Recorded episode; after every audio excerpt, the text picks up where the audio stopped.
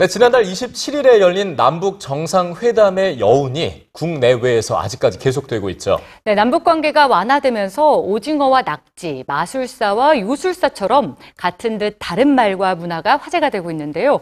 교육 제도는 또 어떻게 다른지 궁금합니다. 오늘 뉴스지에서 만나보시죠. 다가오는 토요일은 어린이날인데요. 우리나라가 5월 5일을 어린이날로 기념하는 것과 달리 북한은 6월 1일 국제아동절을 어린이날로 기념하고 있습니다. 북한의 학교는 3월에 개학하는 우리와 달리 4월 1일에 학기가 시작되죠. 우리나라와 다른 북한의 교육제도에 대해서는 국제기구의 보고서와 탈북 이탈 주민의 경험 두 가지 방향으로 확인할 수 있습니다. 2000년대 들어 유네스코, 유니세프 등의 국제기구들이 북한과 교육협력 지원 사업을 전개하면서 북한의 교육제도에 관한 보고서를 몇 차례 발표한 바 있는데요. 보고서에 따르면 북한의 학제는 유치원 2년, 소학교 4년, 중학교 6년, 대학교 3년에서 6년 체제로 이루어져 있습니다. 고등학교가 없고 초등교육이 4년이라는 것이 우리나라와 다른 점이죠. 의무 교육기간인 유치원 높은 반 1년부터 중학교 졸업까지 11년이 걸립니다.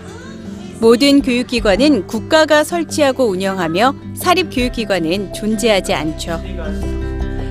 북한에서 교육은 해방 이후 북한 사회를 지탱해온 중요한 기반 중의 하나인데요.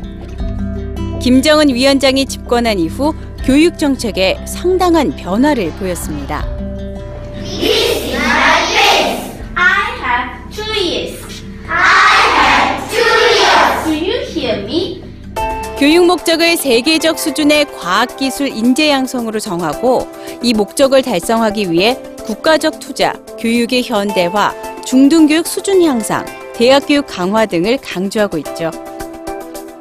국제기구의 보고서들은 북한 주민들의 일반적인 교육 수준이 상당히 높을 것으로 기대하고 있지만 탈북 이탈 주민들이 말하는 현실은 조금 다릅니다. 사립교육기관엔 존재하지 않지만 입시 과목인 수학, 과학, 외국어 등에서는 사교육이 확산되고 있고 학군도 형성되고 있다고 합니다. 대학 진학과 미래를 동일시하는 모습이 우리와 비슷해 오히려 낯설게 느껴집니다.